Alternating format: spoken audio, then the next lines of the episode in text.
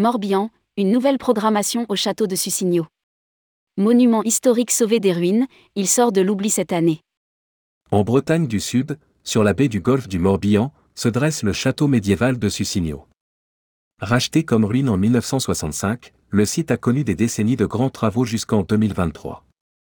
En effet, le château et son parc ont été repensés pour accueillir davantage de visiteurs sur un nouveau parcours dès juin prochain. Rédigé par Bruno Courtin le mardi 14 février 2023.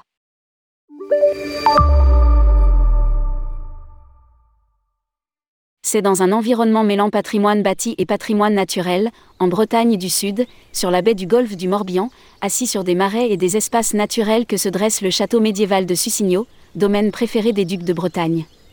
Bâtisse, dont la construction a débuté dès le début du XIIe siècle, classé monument historique par Prosper Mérimée en 1840, le site aura été tour à tour forteresse médiévale, domaine de plaisir ou ancienne prison.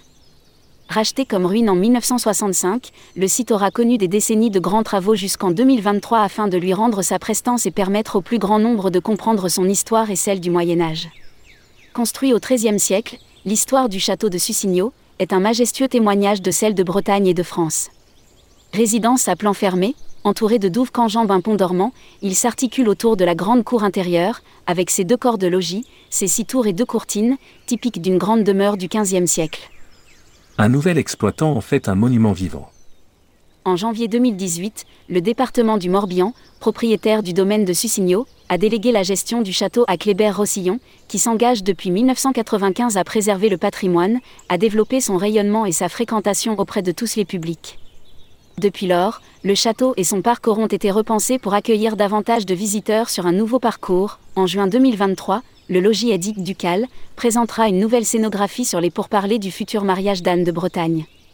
Sur trois étages et une quinzaine de salles, du banquet, de la chambre du capitaine des gardes, des trois connétables, de la chambre de retrait de la duchesse, de garde-robe, des étuves, des arbalètes, de la chapelle, des pavements.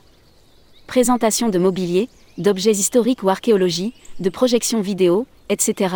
Le logis ouest dit merveilleux consacré à la légende du roi Arthur sur trois étages et huit salles, de la table ronde, du bestiaire, du lac, des batailles, du Graal, etc.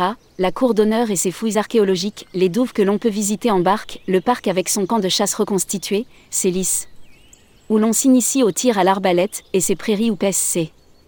Animaux, Baudet du Poitou, Landes de Bretagne, moutons ouessants, chèvres des fossés. Sussigno est également un domaine de 65 hectares.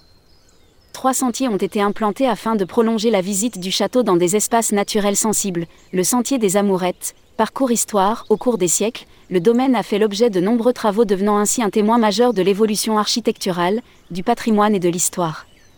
Ainsi, le château de Sussigno, qui était d'abord un prieuré bénédictin au XIIIe siècle, s'est agrandi sous l'impulsion des ducs de Bretagne qui y ont implanté un premier manoir. Celui-ci, remanié, est devenu l'une des plus majestueuses résidences des ducs de Bretagne. Le sentier nature, parcours sur la faune et la flore.